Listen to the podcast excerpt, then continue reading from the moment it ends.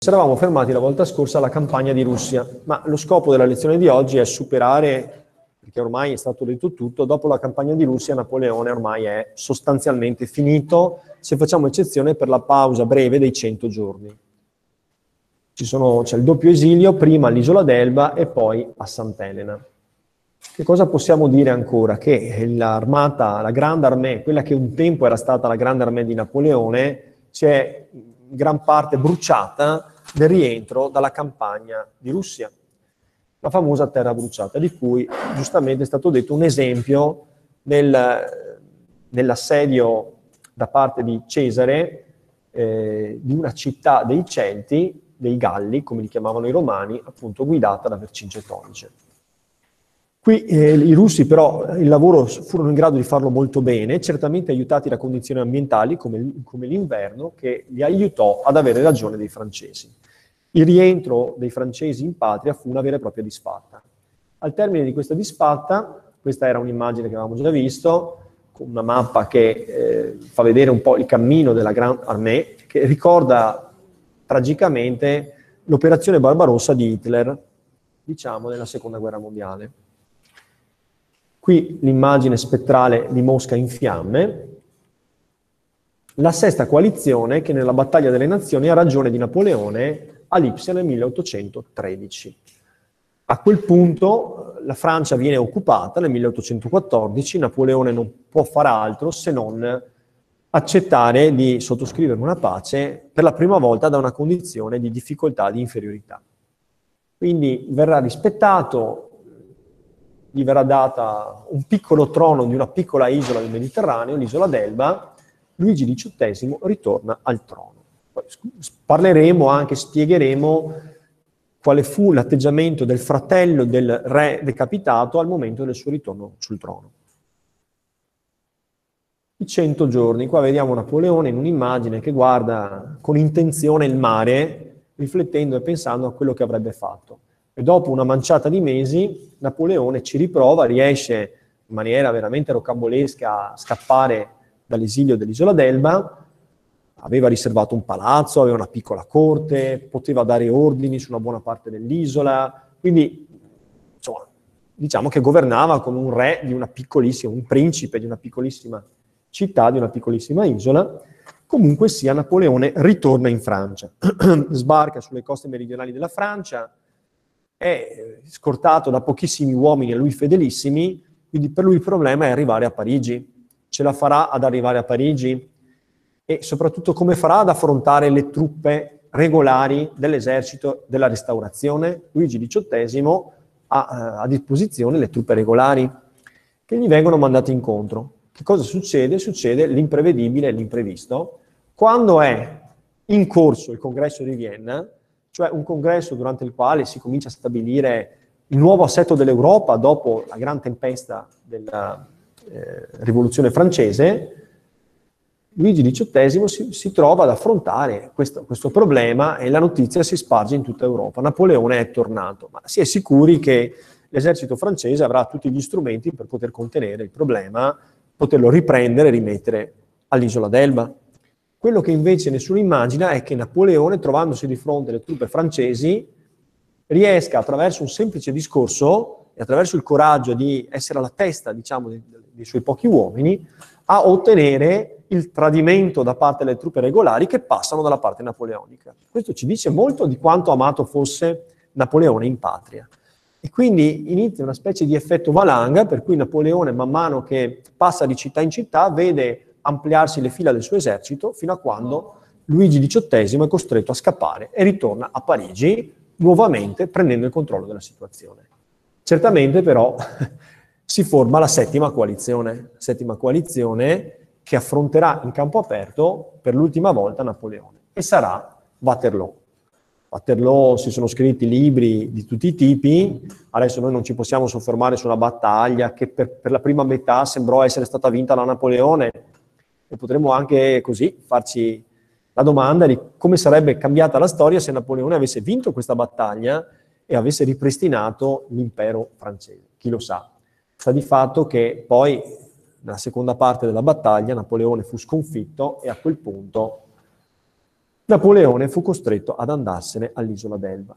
Qualche immagine per vedere la residenza, la Villa dei Mulini, residenza napoleonica all'isola d'Elba, in un'immagine del tempo, e qui una vignetta satirica inglese sulla fuga di Napoleone dall'Elba. Vedete che c'è il diavolo in persona che funge da mongolfiera alata, che lo trasporta in una specie di cesta dall'isola d'Elba verso il continente, mentre la Francia esulta all'arrivo del generalissimo. E l'ultimo viaggio. L'ultimo viaggio, vi ho già detto come gli inglesi hanno preso in giro Napoleone Bonaparte, assicurando in fase di trattative che Napoleone avrebbe avuto un posto d'onore, sarebbe diventato un cittadino inglese e sarebbe, non sarebbe stato toccato. In effetti è stato il patto formalmente rispettato, ma non sostanzialmente, perché Napoleone era convinto di eh, poter vivere in una città inglese, mentre in realtà fu inviato in un, uno sperduto scoglio, in un, isolotto lontano mille miglia da, dalle rotte commerciali conosciute, che fu appunto questa isola di Sant'Elena, che se avete presente si trova sperduta quasi a metà del, dell'Atlantico, migliaia di chilometri dall'Africa e anche dall'America Latina. Qui vivrà per sei anni, il 5 maggio 1821, come è noto, eh, Napoleone muore. Le polemiche continuano, Napoleone negli ultimi mesi di vita disse che lo si stava avvelenando lentamente, sono state trovate tracce di veleno, ma non si capisce se sia un veleno che effettivamente gli veniva somministrato con il cibo oppure se fosse l'intonaco, le pitture, la carta d'apparati delle stanze che abitava. Sicuramente è stato trattato peggio che all'isola d'Elba, cioè abbandonato a se stesso, sorvegliato a vista, con pochissima frequentazione di persone. Insomma, Sicuramente è morto, è stata fatta un'autopsia sul suo corpo, è morto di un cancro allo stomaco. Soffriva molto negli ultimi periodi, era molto dimagrito, insomma non era più l'uomo di un tempo. Sappiamo che si soffre molto di stomaco anche per stress, per uh, depressione, cioè c'è un, una correlazione forte tra la condizione psicologica di una persona e il funzionamento del, dell'apparato digestivo. Può anche essere insomma, che questo abbia aggravato il suo male. Poi le cure del tempo non funzionavano, eh, si utilizzavano ancora dei farmaci per vomitare, per, no, perché non riusciva a mangiare, quindi lo facevano vomitare come se, eh, come se fosse un modo per espellere il male. Quindi lui poi vomitava anche sangue, insomma era molto malato alla fine. Come? Sì, aveva anche la tubercolosi, aveva, anche la tubercolosi, aveva un'ulcera perforata. Ulcera, sapete, no, è un foro delle pareti gastrointestinali, quindi con l'uscita del, dell'acido cloridrico che serve per digerire il cibo, chiaramente si vanno a intaccare anche gli altri organi. Mm, no, si facevano le autopsie, siamo al post-illuminismo. Tra poco, nell'Ottocento, la medicina farà un balzo in avanti incredibile. Nella seconda metà dell'Ottocento comincia l'aspirina e cominciano tutte quante appunto le, le ricerche di microbiologia che porteranno poi la, al confezionamento degli antibiotici. Si comincerà a curare la peste, insomma. Quindi, sì. No, è... Eh. Grazie. Eccolo qua. La mamma, la cara mamma, la cara mammina. È la donna della mia vita. I figli soppiezza e core. Bene, hai saputo l'esito del tampone? Sì, sì, sì, è negativo. Negativo, quindi sei a casa preventivamente. Sì. Va bene, quindi vedete lo sguardo puntato nel vuoto da Napoleone, un piccolo gruppetto di militari che lo sorvegliano e l'ultimo viaggio, molto triste e molto malinconico, Napoleone poi ha scritto le sue memorie, se qualcuno di voi è interessato, le trovate tranquillamente. Dicono gli storici che ha scritto un sacco di balle nelle memorie, eh, raccontando le cose in una forma, come, come farebbe chiunque, insomma, no? Sì, sì. Ha ingigantito i suoi meriti, ha ridotto i suoi difetti, i suoi vizi, ha scritto cose che non sono poi verificate da controlli incrociati La storia serve anche a questo, cioè non credere ciecamente a quello che sappiamo. Infatti il problema dei periodi storici più remoti è quando abbiamo un'unica fonte e quella ci racconta delle cose. Certo possiamo porci delle domande, provare a leggere tra le righe, ma non è facilissimo capire. Andiamo avanti, allora, questa è Longwood House, l'ultima dimora di Napoleone. La casa era esposta ad un clima che era caldo, torrido d'estate e umido e freddo d'inverno. Sembra che l'avessero scelta apposta per abbreviare la vita del povero Napoleone Bonaparte. È una bella casa, oggi è un museo, si, si, appare così. È stata acquistata dalla Francia ed oggi è un museo francese in territorio inglese. Ecco, Napoleone si spegne, vedete, circondato da fedelissimi, persone che ha voluto il suo capezzale. Eh, la casa era... Sì. Sì, poi il corpo è stato portato prima lì. Cioè, Erano lì per lui, la, la, l'isola era sostanzialmente disabitata. Quindi erano persone... Alcuni vivevano per lunghi periodi e poi rientravano, insomma. Poi Napoleone chiedeva di poter vedere qualcuno e entro certi limiti lo si accontentava, però era rigidamente controllato. L'isola d'Elba era molto più libero, però poi era scappato, per cui... Adesso ti dico. Ecco, vabbè, i fussi come immobile, questo è Manzoni, no? la famosa ode civile il 5 maggio, e i fussi come immobile, dato il mortal sospiro, stette la spoglia in memore, orba di tanto spiro. Cioè, orma, cioè in memore, come se non fosse più lui, perché quello era solo il corpo, la sua anima era volata via. E Manzoni dice, ma cosa è stato Napoleone? È stato un grande della storia, oppure è stato un, un uomo terribile come un anticristo, come lo rappresentano molti. Non lo so. Posso solo dire, dice lui, finché era vivo non ho parlato, non ho parlato perché non volevo essere messo né nella lista dei suoi detrattori, né nella lista di quelli che si inginocchiavano di fronte a lui. Posso solo dire che è stato grande.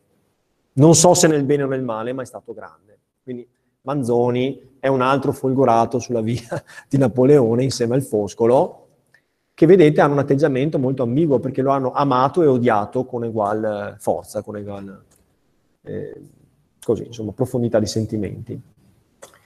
Beh, di tutti i grandi si cerca di trattenere la memoria, questo è il volto, la maschera funeraria modellata sul, no, si cospargeva di, di, di cera eh, calda e dopodiché si prendeva il calco, è stata poi trasposta in bronzo. Questo era il volto di Napoleone da morto. Ecco, dov'è la, la, la tomba di Napoleone? Eh, diciamo che Napoleone non ha subito la sorte che, subito, che ha subito, per esempio, so, il corpo di, eh, di Hitler, per esempio, o di, o di, Parini. Beh, certo, perché gli è stata riservata una gran tomba all'Hotel des Invalides, che era stato costruito dallo stesso Napoleone Bonaparte. L'Hotel des Invalides è una bellissima struttura architettonica di stampo neoclassico che doveva essere un ospedale per gli invalidi delle guerre napoleoniche, sempre in quest'ottica per cui erano guerre in cui lui mandava al macello migliaia di persone, però poi era buono perché si curava della sorte di queste persone che invalide erano, eh, non potevano procacciarsi la vita, per cui c'erano delle pensioni c'era la possibilità appunto di essere accolti in questa struttura di sostegno sociale. Adesso appunto l'Hotel des Invalides non ha più quella funzione e troneggia la sua tomba sontuosa, grande. Non ha avuto la sorte del corpo di Hitler che è stato invece disperso e scomparso. Non so, pensate ai grandi leader negativi della storia, per esempio, che ne so, Osama Bin Laden. Che fine ha fatto Osama Bin Laden? Sapete, è stato per molto tempo il capo del terrorismo fondamentalista islamico contro l'Occidente, il suo corpo è scomparso, non si sa dove sia stato, insomma, se ne sono sbarazzati perché si teme che ci possano essere dei pellegrinaggi, che, possa, che possa essere fonte di ispirazione, come diceva il Foscolo.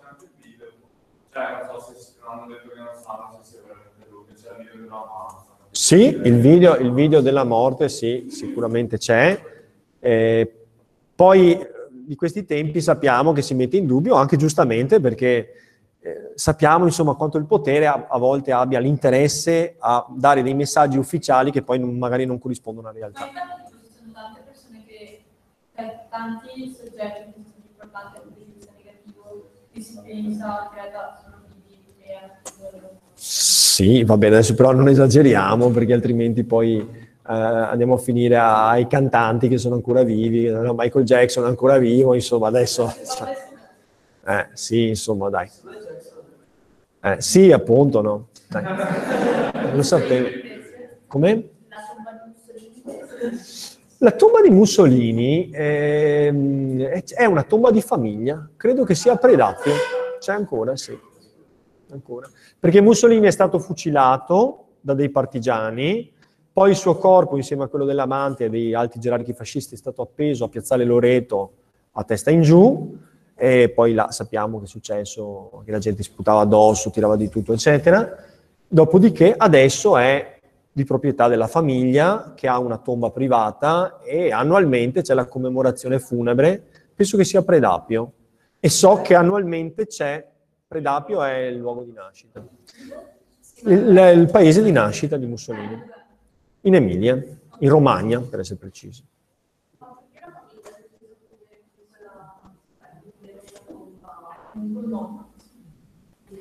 Eh, beh, cioè, ci sono fortune politiche che sono state costruite con il cognome Mussolini, eh, ancora oggi, ancora oggi, quindi non è che la famiglia si vergogni di chiamarsi Mussolini, al contrario, quindi...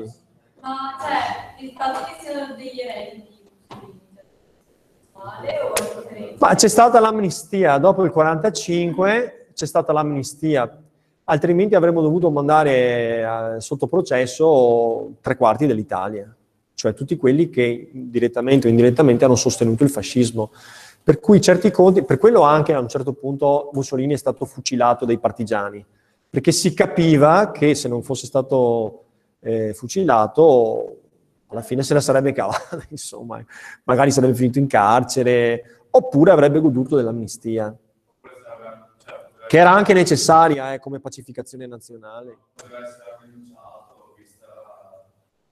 Si poteva anche degenerare, si poteva anche degenerare in un senso peggiore, però volendo si poteva proteggerlo, insomma e avviarlo a un giusto processo. Quindi qui le polemiche poi ci sono, magari ne parleremo a tempo debito. Cioè è stato giusto in effetti eh, arrivare all'esecuzione sommaria secondo il codice militare oppure sarebbe stato giusto processarlo? Però c'è poi tutto il tema della no, sindacabilità delle scelte politiche. Cioè lui ha preso le decisioni in quanto politico e sono scelte che devono portarlo uh, sul banco degli imputati oppure no. Anche in tempi recenti abbiamo avuto un ministro che è finito sotto processo perché, secondo l'accusa, è andato oltre il mandato costituzionale. Le scelte politiche quindi sono oggetto di valutazione come le scelte di qualunque cittadino che soggiace alla legge oppure, oppure no. Qui è un tema interessante che vale la pena di, di affrontare, ma magari non adesso, più avanti. Bene. Ma nella? Sì.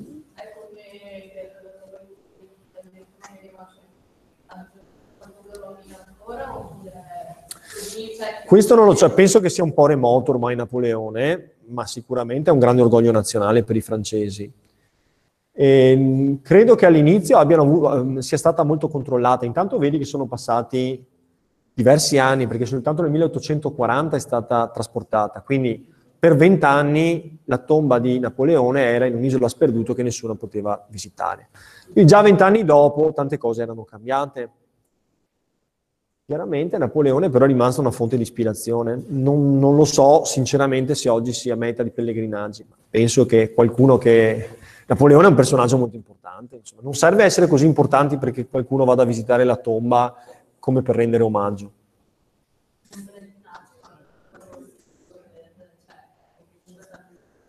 Sì, sì. Però siccome i 50 anni successivi alla morte di Napoleone sono stati molto tempestosi per la Francia, nel senso che Luigi XVIII è dovuto scappare, poi è dovuto scappare anche Luigi Filippo d'Orléans, quindi diciamo che si è ritornati alla Repubblica, quindi è possibile che i moti insurrezionali delle società segrete guardassero a lui come un modello importante.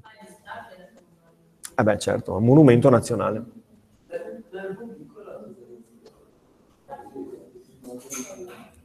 Non è, non è, molto piccola, no, no, è grande. È un saccello, vedi che c'è una specie di... Ma ci sono aula, Ma messo anche il vasetto il corpo. Il corpo. Quindi che sia stato avvelenato, per concludere, non, non lo si sa ancora. Se sono riesumati i resti, si è guardato, si è provato a capire, potrebbe essere anche morto semplicemente di cancro allo stomaco per conto suo. Se non avesse avuto quella cosa lì, secondo lei no, Ma a quel punto era fuori gioco comunque. Sant'Elena, eh, la storia ha dimostrato che era inoffensivo, non ha più potuto muoversi da lì, era ininfluente, non poteva far sentire la sua voce da nessuna parte. Lui è uscito di scena, insomma, completamente. No, perché lei Perché, perché ucciderlo? Mi sembra che l'ipotesi adesso più um, accreditata sia quella che sia morta- morto naturalmente. È vero che c'erano delle tracce di arsenico, però ripeto, ci sono delle spiegazioni che non fanno riferimento al veleno, che sono abbastanza condivisibili, insomma, per cui sembra assurdo pensare che sia stato avvelenato. Ecco. Sicuramente non l'hanno trattato bene comunque. Quando era, a Sant'Elena non l'hanno trattato bene. dopo quanto ha perso l'appoggio. Ma l'appoggio non credo, l'appoggio non credo, cioè lui è stato costretto perché è stato fatto prigioniero, eh, la Francia è stata occupata, per cui non c'era niente da fare, insomma, ha dovuto accettare, come con l'Ipsia. Cioè, nei due casi, perché una volta fugge perché l'altra volta invece. Che No, ma il problema dell'isola d'Elba era che era molto più vicino alla Francia, quindi da lì era, era possibile fuggire. Ma eh, infatti dall'isola d'Elba è, fuggi- è fuggito con una barchetta a remi. È chiaro? Prova a immaginarti, insomma. Non era neanche la prima volta, perché dopo Abu Qir, con la campagna d'Egitto, anche lì aveva fatto una fuga di quel genere lì. Ma se sei in mezzo all'Oceano Atlantico, dove vai? Non è, non è proprio possibile. Cioè, vuol dire andare a morte cioè, Sant'Elena, beh, basta, basta che la inquadriamo. Allora, Sant'Elena, guardiamo Maps. Questo è, questo è il colorificio Sant'Elena. Allora, dai. Isola. Sant'Elena. Ecco qua.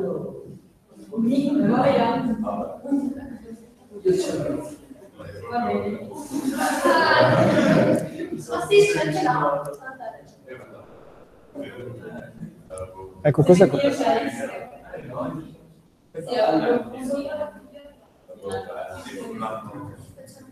Questa è la casa di Napoleone.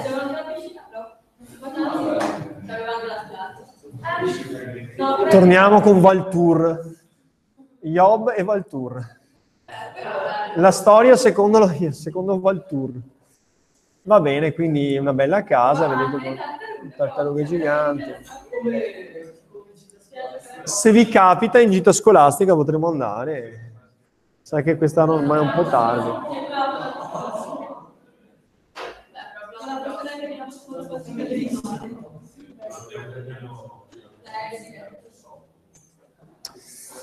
Va bene. Quindi, beh, certo, su, su Napoleone si sono scritti libri in quantità, però nel 2000 Ernesto Ferrero ha vinto il Nobel, no, no scusa, ha vi- ha vinto il premio Strega, ha vinto il premio Strega pubblicando un romanzo che racconta, insomma, lo stato d'animo e la vita di Napoleone all'isola d'Elba, quindi tutto concentrato su quella stagione. N come Napoleone, M come Mussolini, che sì, non si inventa mai niente, c'è sempre qualcuno che ha fatto prima. Bene, allora detto questo, allora io approfitterei ancora di qualche istante per parlare della stagione successiva a quella napoleonica. Qual è la stagione successiva? La stagione successiva si chiama restaurazione. La restaurazione è il periodo in cui l'Europa, i regnanti europei, le dinastie europee si sono illuse di poter chiudere la stagione napoleonica e soprattutto di poter cancellare con un colpo di spugna la storia a partire dalla rivoluzione francese che era giunta dopo quasi vent'anni, oltre vent'anni, al 1815, cioè a Waterloo. la Vienna di Walzer e del concerto europeo. Cosa significa Walzer e concerto europeo? Innanzitutto non dimentichiamoci che è stata una grande stagione della musica questa, la grande civiltà musicale europea ha raggiunto forse il suo più grande apice in questa stagione, grandissimi capolavori. E il concerto europeo ti dà l'idea appunto dell'accordo di tutte le nazioni che erano state compartecipi delle differenti coalizioni che si sono succedute, le sette coalizioni antinapoleoniche, per costruire un assetto europeo destinato ad essere stabile ed equilibrato. Quindi l'Inghilterra prima di tutte, ma poi anche l'Austria, la Prussia, la Russia, cercano di costruire l'Europa del domani. L'Europa del domani assomiglia molto all'Europa pre-rivoluzionaria, con alcune differenze. L'idea è comunque quella di costruire un'Europa stabile e pacifica.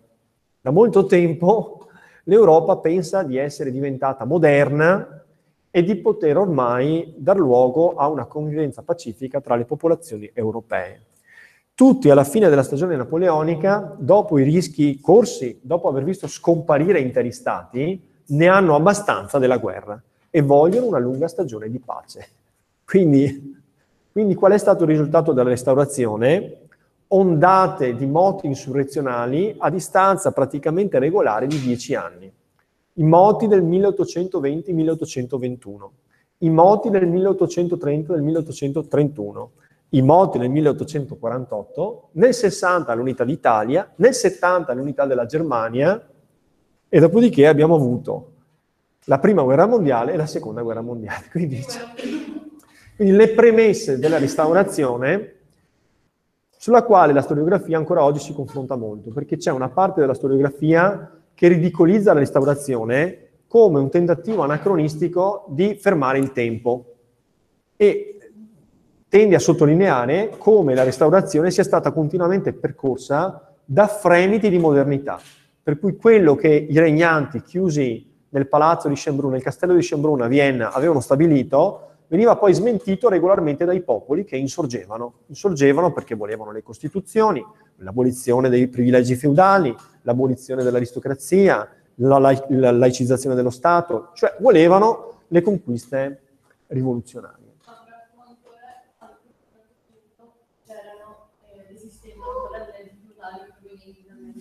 Si restauravano, cioè restaurando i privilegi aristocratici si restauravano le legislazioni preesistenti, o si tentava di farlo, ma le restaurazioni quando erano integrali, come in molti stati europei, per esempio i Borboni di Napoli, cercavano di ripristinare la situazione esattamente come era precedentemente alla stagione napoleonica, che sappiamo era giunta anche nel Regno di Napoli.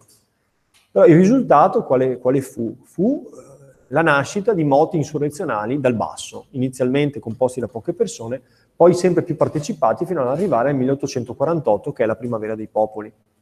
Quindi alcuni sottolineano diciamo, l'atteggiamento anacronistico e miope dei regnanti europei che pensavano si potesse ritornare alla, alle dinastie volute da Dio.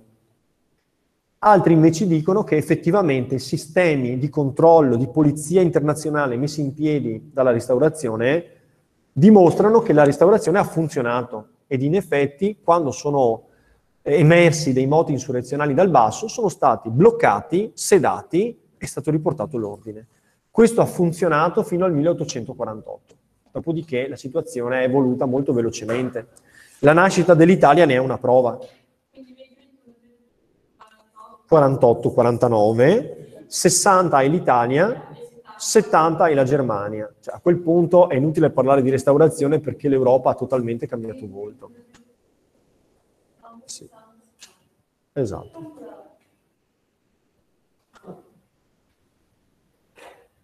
Quindi eh, eh, sono belli anche i dipinti perché ci danno l'idea dell'eleganza dell'epoca, ma ci danno anche un'idea di una società che, che vuole frenare il tempo, vedete? Queste sono immagini non della borghesia, ma dell'aristocrazia che si è impadronita nuovamente dei palazzi e che impone nu- nuovamente le proprie mode, i propri rituali, i balli di corte, la musica di un certo tipo, mentre il mondo va velocemente cambiando. C'è stata la rivoluzione francese, ma c'è stata anche, l'abbiamo citato, la rivoluzione industriale il mondo va cambiando.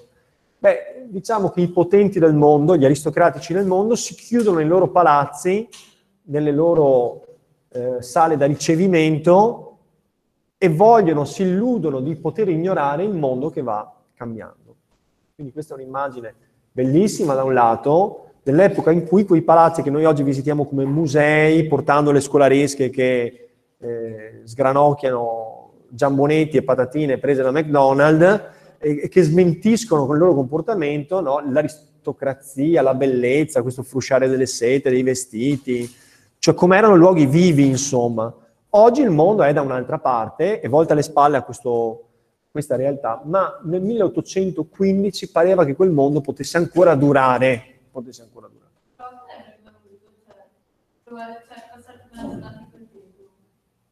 Vorresti vivere una giornata in costume? Sì. Vai a vedere una mostra di pittura, vai a vedere Giovanni Boldini e lì vedi che cos'era quel mondo. È un mondo che è tramontato.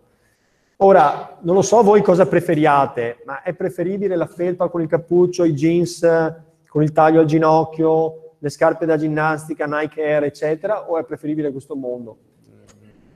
non lo so, però la, la, percezione della volgarità del nostro tempo penso che sia evidente, insomma. Rispetto alla distinzione di quest'epoca.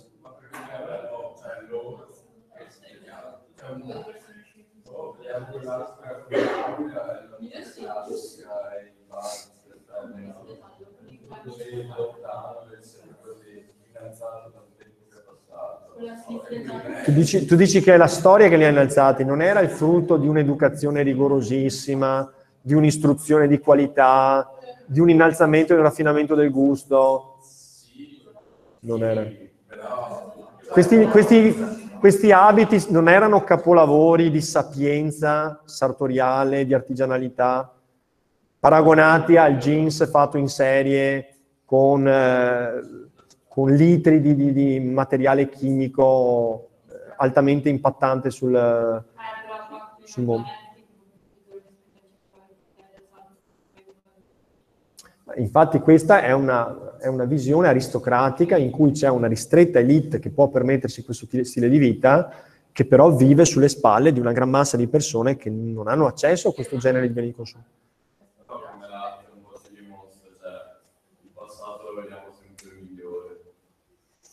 Questo può essere, questo può essere.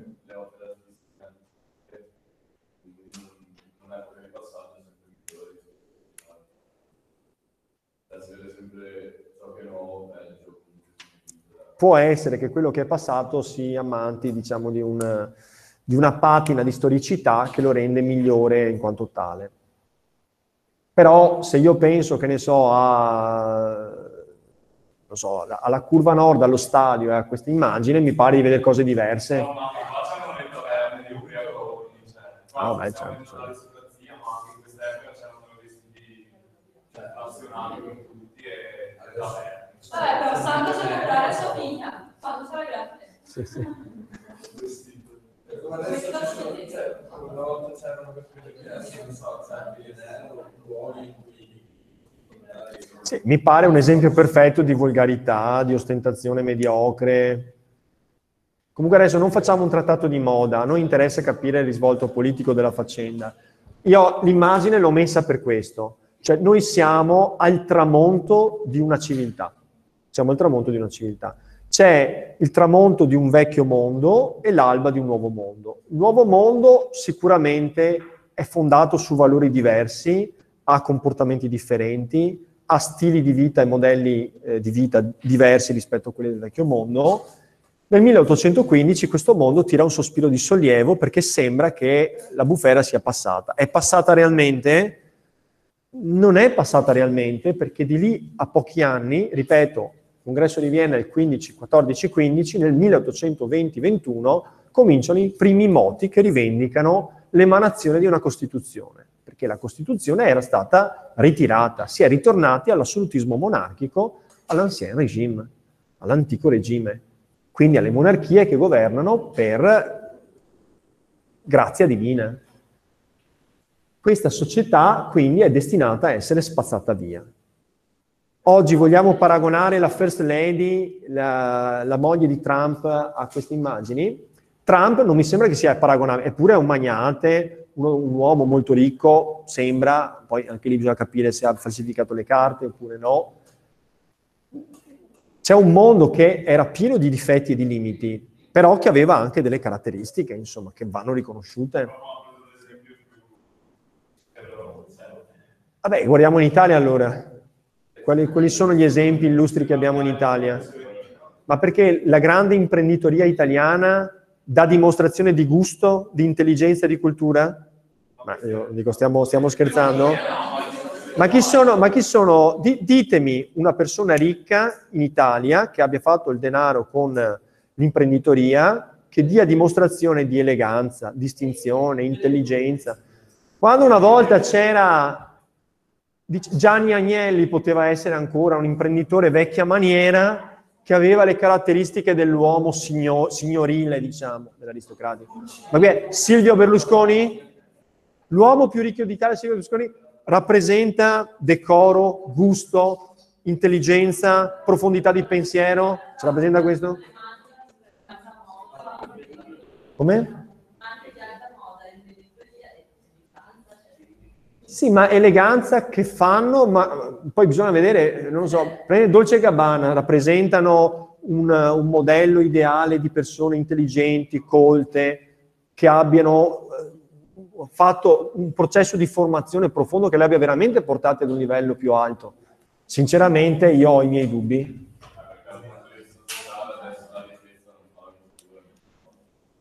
Questa gente era cresciuta all'interno di un sistema che li- cioè, diventare regnante di un paese cioè, significava aver fatto un percorso molto particolare, insomma.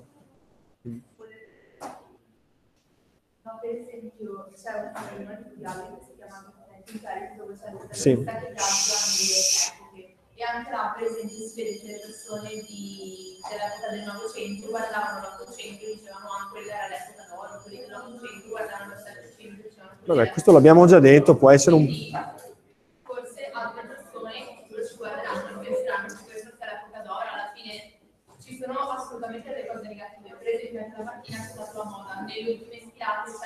va in una moda che poi è una degenerazione secondo me, perché si cerca di Eh, Sono modello, 40 anni che vediamo solo schifezze. Ma si cerca, cioè, è un po' una degenerazione, Però io contesto, sai, questa idea, perché è basata, è una semplificazione anche Woody Allen la fa. Se tu per esempio vai a leggere i giornali di inizio Novecento, si è perfettamente consapevoli della grandezza di Picasso, della grandezza di D'Annunzio, sono grandi ancora oggi. Quindi non è vero che si guardasse, se- si è sempre guardato il passato vedendo il passato come migliore, non è vero.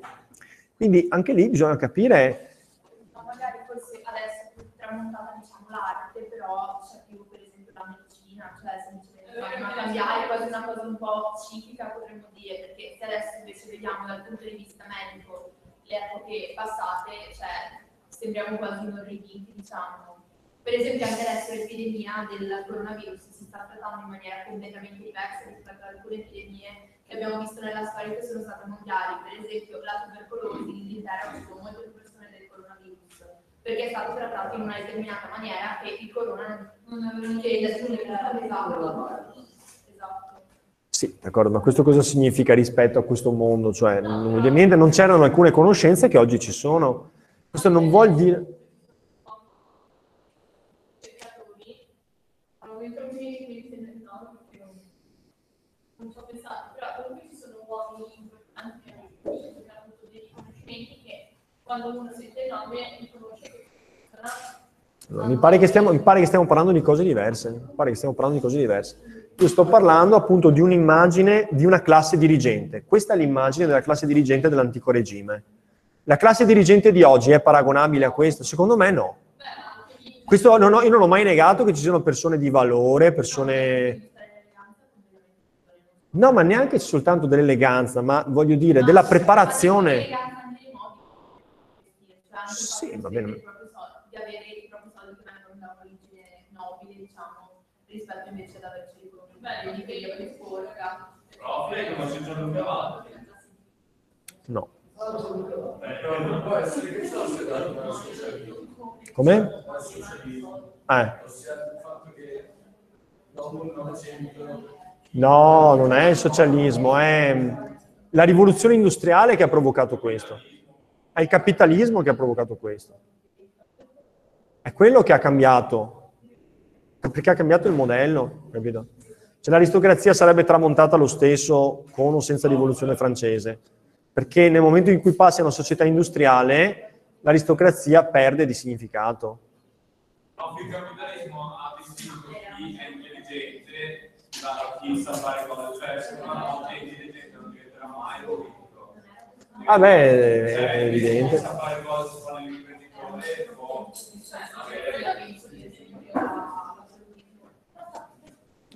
Sì, sì, infatti, anch'io lo penso così.